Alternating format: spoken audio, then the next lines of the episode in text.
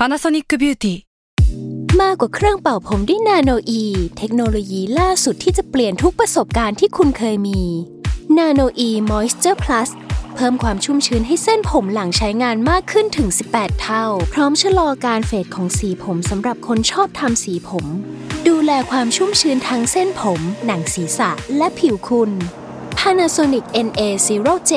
มีเทคโนโลยีนาโนอีที่ care only you s a l ม o n PODCAST มัน สด อร่อย The Future Sight กับผม ดรไก่ กุลเชษมงคล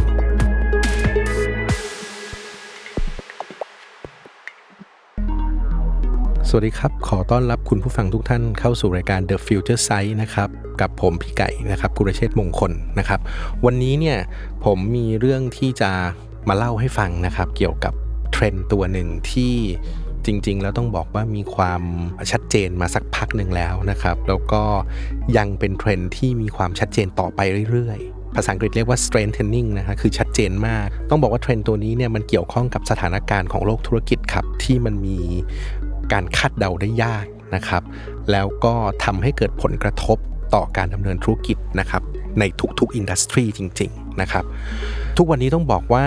เกิดการเปลี่ยนแปลงอย่างรวดเร็วในทุก ๆ อย่างนะครับ ไม่ว่าจะเป็นเรื่องของเทคโนโลยี การแข่งขัน สภาพแวดล้อมทางธุรกิจ เศรษฐกิจนะฮะเพราะฉะนั้นเนี่ยการเปลี่ยนแปลงพวกนี้มันทำให้เราเนี่ยสามารถวางแผนหรือคาดการอะไรได้อย่างต้องบอกว่าไม่แม่นยำเหมือนแต่ก่อนนะครับ แล้วก็ทำให้เราคาดการณ์อนาคตยากมากนะครับ ซึ่งสถานการณ์ตัวเนี้ยเราเรียกมันว่า VUCA นะครับ V U C A นะครับคำว่า VUCA จริง ๆ มันจะเรียกว่าเป็นสถานการณ์ของโลกธุรกิจที่คาดเดาได้ยากก็ได้ จะเรียกว่ามันเป็นเทรนด์เทรนด์หนึ่งก็ได้นะครับ มันเป็นเทรนด์ที่เกิดขึ้นมาสักพักแล้วอย่างที่ผมบอกนะครับ แล้วก็เป็นสิ่งที่เราควรจะต้องเข้าใจแล้วเราต้องรับมือให้ได้ ไม่งั้นเนี่ยเราจะอยู่รอดได้ยากเลยนะครับ ผมขออนุญาตเล่าทีละตัวตามนี้เลยว่าไอ้บูก้าเนี่ยมันหมายถึงอะไร วูก้าเนี่ยจริง ๆ แล้วต้องบอกก่อนว่าเป็นคำที่เริ่มใช้นะครับ จากกองทัพสหรัฐอเมริกาเลยนะครับ เรียกใช้สถานการณ์ในสงครามที่แอฟริกากับอิรักเนี่ยเขาสื่อความหมายว่า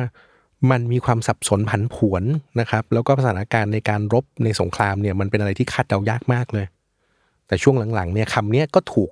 นำมาใช้เปรียบเทียบนะครับมากขึ้นในวงการธุรกิจนะครับ โดยเฉพาะ เอามาใช้อธิบายถึงสภาวะแวดล้อมทางเศรษฐกิจที่เปลี่ยนแปลงอย่างรวดเร็วนะครับ เราก็เลยเรียกว่าวูกา เพราะฉะนั้นเนี่ยถ้าตอนนี้เราได้ยินผู้บริหารหรือยินได้ยินใครพูดถึงคำว่าวูกาวูกาก็ขอให้เข้าใจเลยว่า มันหมายถึงสถานการณ์ของโลกธุรกิจที่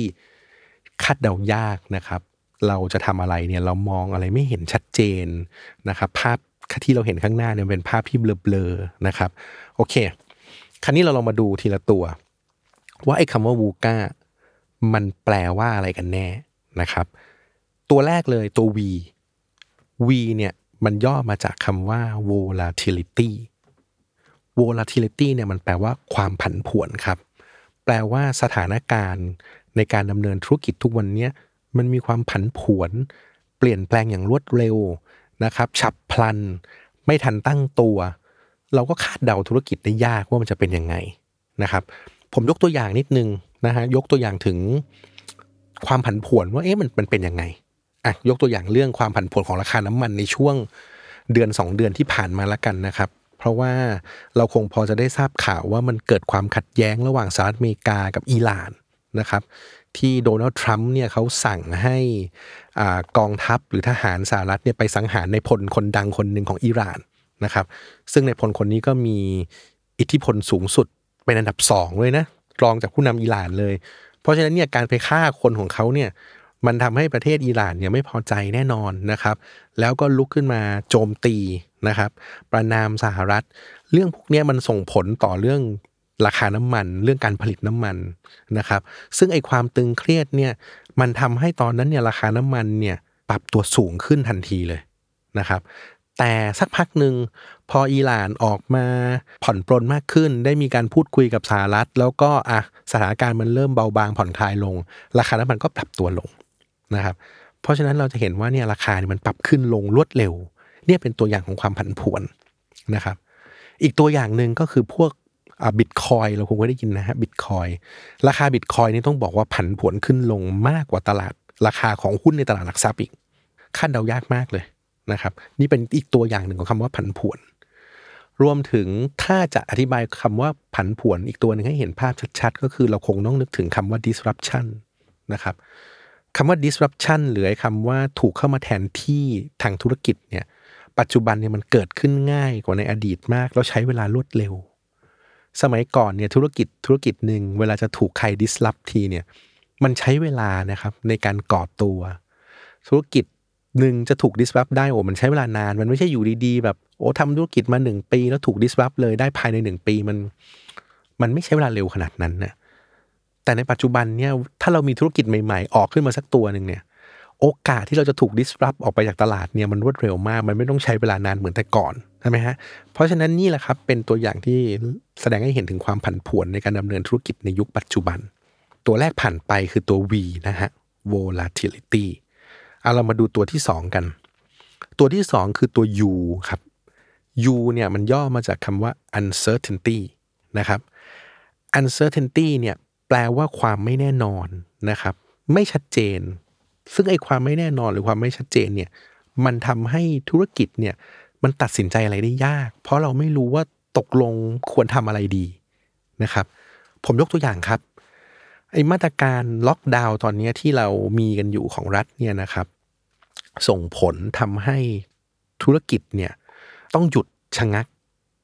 แต่รัฐบาลเองจะเปิดล็อกดาวน์ก็ไม่มั่นใจอีกว่าเอแล้วโควิดจะกลับมาอีกหรือเปล่านะครับ เพราะที่เกาหลีใต้หรือจีนเนี่ยก็มีการระบาดรอบสองอย่างเงี้ยนี่คือความไม่แน่นอนคือเราไม่รู้ว่ามันจะเกิดอะไรขึ้นนะฮะดังนั้น มันวางแผนยาก วางกลยุทธ์ยากนะฮะอีกตัวหนึ่งครับเป็นตัวอย่างแล้วกันโดนัลด์ทรัมป์ถ้าเราลองนึกภาพเมื่อสามปีกว่าๆที่แล้วเนี่ยเขาเนี่ยได้เข้ามาเป็นคู่แข่งคนหนึ่งของฮิลลารีคลินตันนะครับในการเลือกตั้งประธานาธิบดีของสหรัฐอเมริกานะครับเมื่อ 3 ปีกว่าๆที่แล้ว ซึ่งตอนนั้นต้องบอกเลยว่าโพทุกสำนักบอกว่าฮิลลารีเนี่ยมีโอกาสที่จะชนะการเลือกตั้งสูงมาก ผลปรากฏเกิดอะไรขึ้นครับคุณฟังครับ ผลออกมาคือโดนัลด์ทรัมป์ชนะถล่มทลาย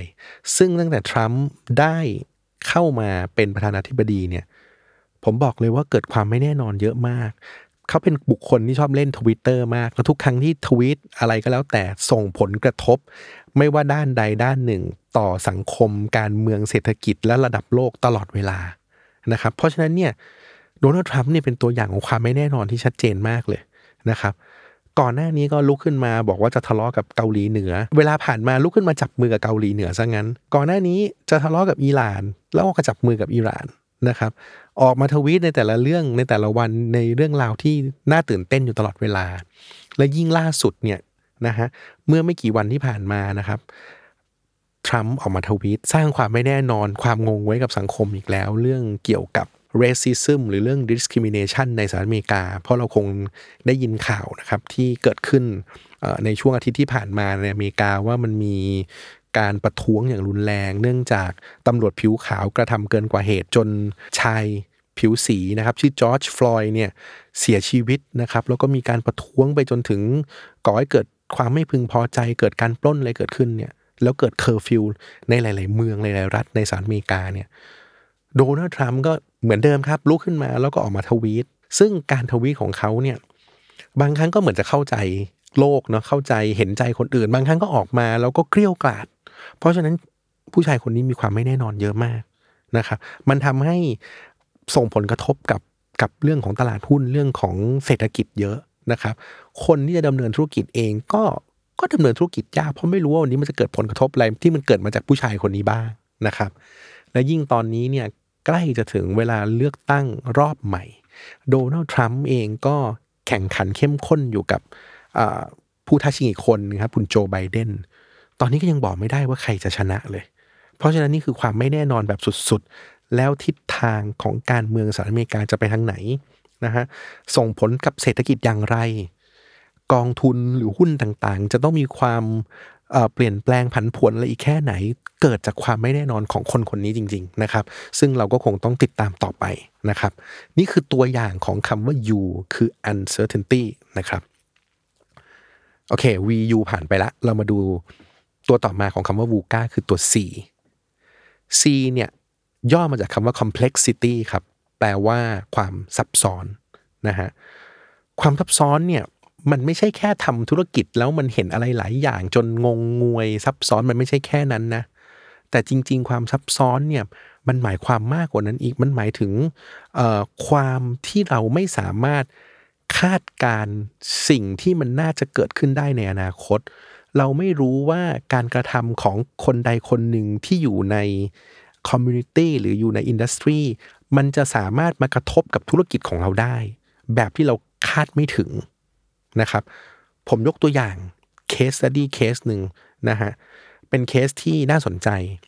ผมเรียกเคสนี้ว่า Kenya Roses แล้วกัน เคนยาคือประเทศ Roses ก็คือดอกกุหลาบนะครับ ทุกท่านเชื่อไหมว่า ดอกกุหลาบที่สวยที่สุดในโลก มาจากประเทศประเทศหนึ่งครับ คือประเทศเคนยาเชื่อผมไหมถ้าผมถามท่านว่า ดอกกุหลาบที่สวยมากๆ แล้วก็ประเทศที่ส่งออกดอกกุหลาบเยอะๆ ระดับโลกน่าจะเป็นประเทศอะไร ผมมั่นใจว่าคนเกือบร้อยเปอร์เซ็นจะตอบว่าต้องมาจากประเทศในฝั่งยุโรป มาจากฮอลแลนด์ มาจากอังกฤษอะไรก็ว่าไปถูกไหมฮะ จริง ๆ แล้วหนึ่งในผู้ส่งออกระดับโลกนะฮะส่งออกดอกกุหลาบที่สวยมากคือประเทศเคนยาครับ แต่วันวันหนึ่งครับ ด้วยความซับซ้อนทางด้านการดำเนินธุรกิจเนี่ยแหละ โลกของบูก้าโดยเฉพาะตัว C คือ complexity เนี่ย มันส่งผลทำให้ประเทศเคนยาเกิดคริสิสเรื่องดอกกุหลาบนะครับ เพราะเคนยาเนี่ยเขาเคยส่งออกดอกกุหลาบไปที่อเมริกาเนี่ยหรือไปที่อื่น ๆ ในยุโรปเนี่ยได้สม่ำเสมอต่อเนื่อง เพราะมีสายการบินจำนวนมากบินออกจากเคนยาแล้วส่งดอกกุหลาบไปที่ประเทศต่างๆ แต่ในยุคช่วงหนึ่งก็คือช่วงไม่เมื่อไม่นานมาเนี้ยที่ผ่านมาเนี่ยนะครับ การเจริญเติบโต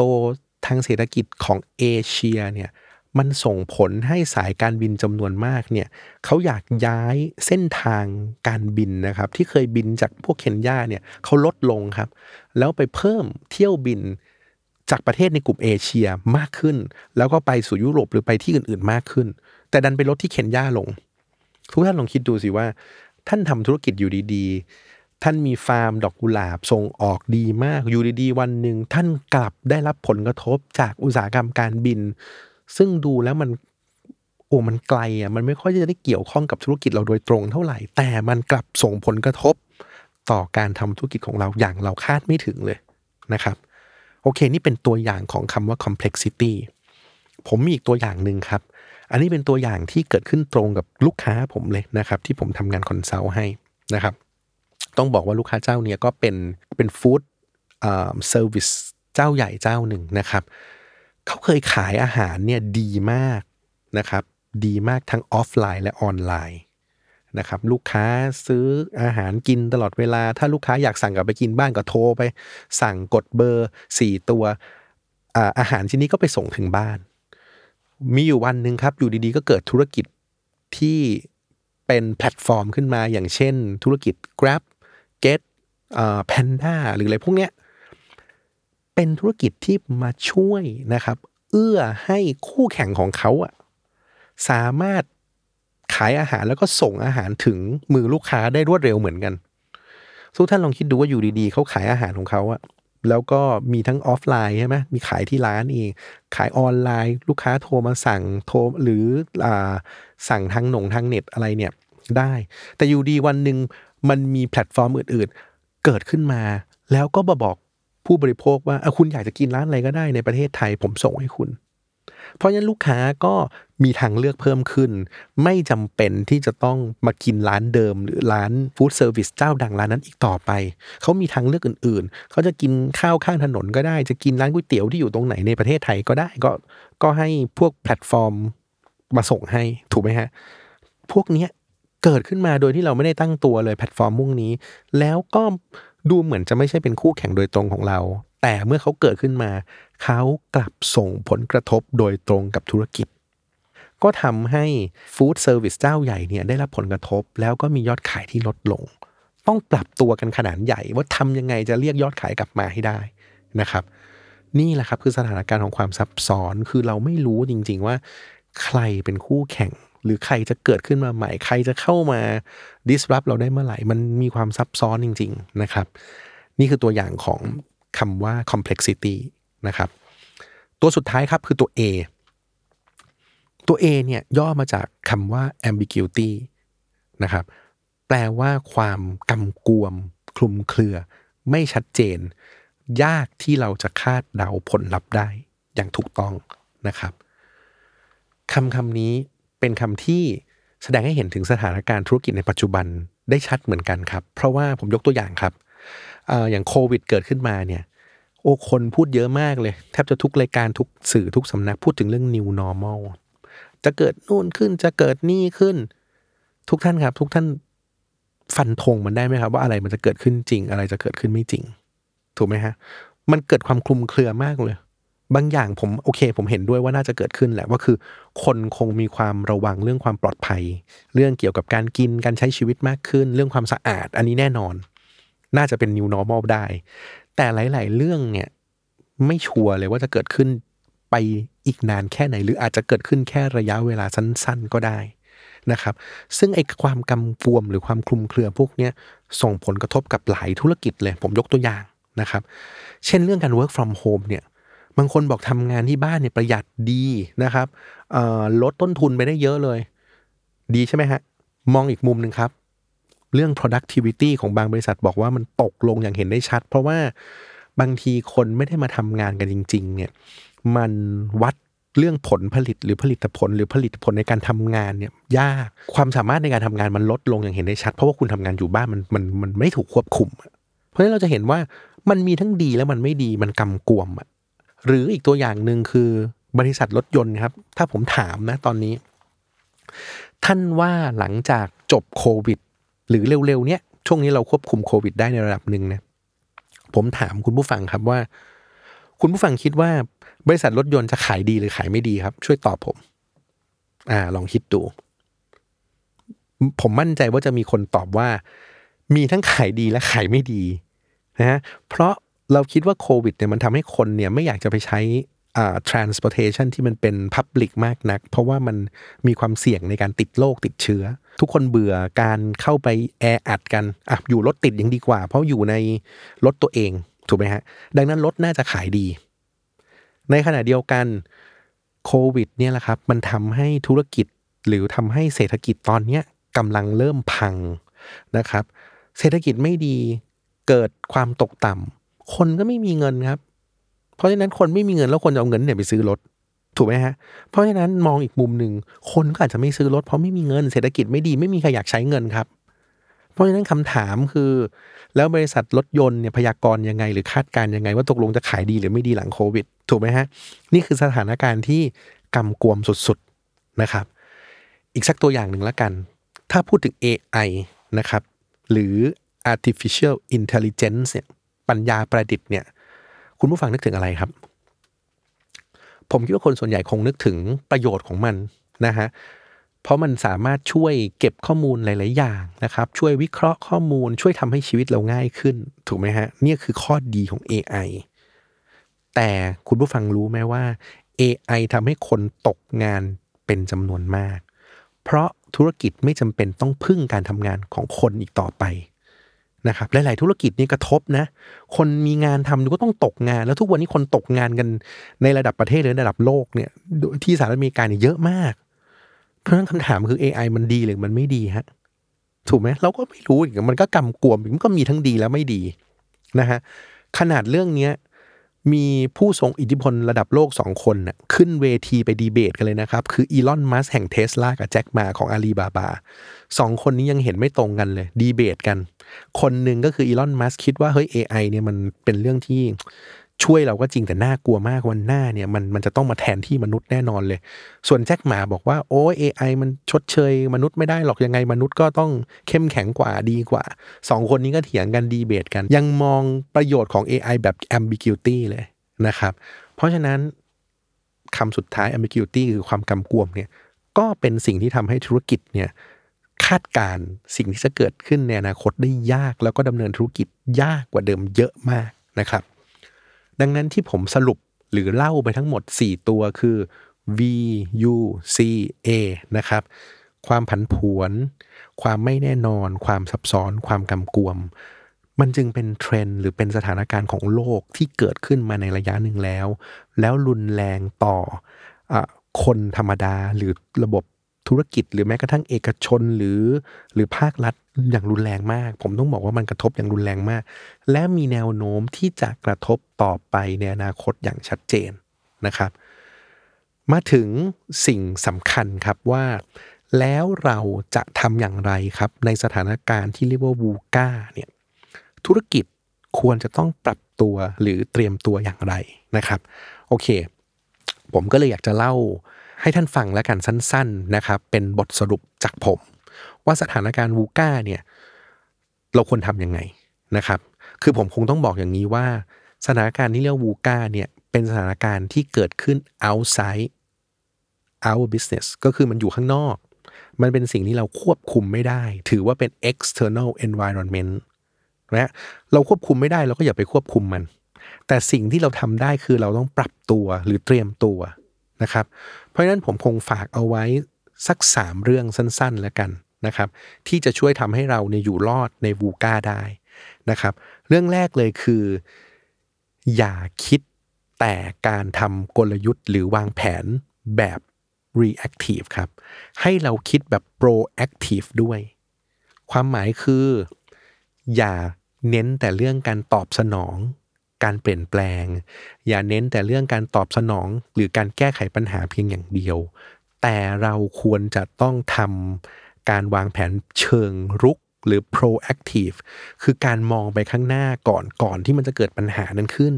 ก่อนที่จะเกิดการเปลี่ยนแปลงบางอย่างขึ้น เราควรจะดึงตัวเองให้มันไปอยู่ในจุดที่มันปลอดภัย หรือมันมีความเสี่ยงต่ำก่อนนะครับ ซึ่งการทำหรือการวางแผนแบบ proactive เนี่ยเราอาจจะเรียก อีกอย่างหนึ่งก็ได้ว่าคือการพยายามที่จะ foresight อนาคตนะครับ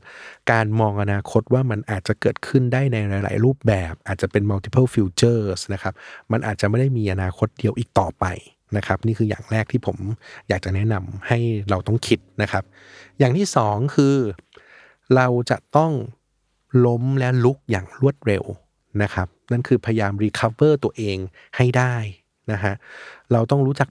ตัวเองให้เร็วที่สุดกับสถานการณ์ เมื่อมันเกิดการเปลี่ยนแปลงนะครับ ยกตัวอย่างง่ายๆ ช่วงโควิดที่ผ่านมาครับ เราจะเห็นว่าธุรกิจจำนวนมากต้องพยายามปรับตัวเองในทุกๆเรื่องนะครับ ไม่ว่าจะเป็นการปรับตัวเองเล็ก ๆ น้อยๆ ลดต้นทุนนะครับ หรือจะทำยังไงให้ตัวเองขายได้ ไปจนถึงการปรับขนาดใหญ่ ไปจนถึงเรื่องการปรับ business model หรือรูปแบบในการดำเนินธุรกิจเลยด้วยซ้ำ นะครับ เพราะฉะนั้นเรื่องนี้แหละครับเป็นเรื่องที่สำคัญคือเราต้องล้มแล้วลุกแล้วก็ recover ตัวเองอย่างรวดเร็วนะครับหรือภาษาอังกฤษเราเรียกคำนี้ได้ว่าคำว่า resilience นะครับ และอย่างสุดท้ายที่อยากจะแนะนำคือ เราจะต้องพยายามปรับตัวทำทุกอย่างให้ว่องไว คล่องแคล่ว ซึ่งคำนี้คือคำว่า agility หรืออาจายนั่นเองนะครับ รายละเอียดของคำว่าอาจาย agility resilience หรือ foresight ท่านสามารถที่จะติดตามนะครับจากทางพอดแคสต์ของรายการ The Future Sight ก็ได้ หรือว่าจะลองอ่านหาข้อมูลเพิ่มเติมได้จากซอสต่างๆ ซึ่งตอนนี้ก็มีคนพูดถึงเรื่องพวกนี้เยอะมากนะครับ ยังไงลองลองไปติดตามหารับชมรับฟังเพิ่มเติมดูนะครับ โอเค วันนี้ก็พี่ไก่ก็เล่าเรื่องต่างๆมา เรียกว่านานพอสมควรแล้วนะครับ วันนี้ขออนุญาตปิด EP นี้ก่อนแล้วก็เดี๋ยวเรากลับมาพบกันใหม่ใน EP หน้านะครับ ยังไงก็ฝากติดตามนะครับ รับฟังรายการ The Future Sight นะครับ เพื่อที่จะได้เป็นคนทันโลกทันธุรกิจ แล้วก็สามารถคิดวางแผน เพื่ออยู่รอดในอนาคตได้อย่างยั่งยืนนะครับ ฝากติดตามรายการด้วยในทุกๆ วันพฤหัส และก็ทุกช่องทางของ Salmon Podcast ครับ ขอบคุณครับ สวัสดีครับ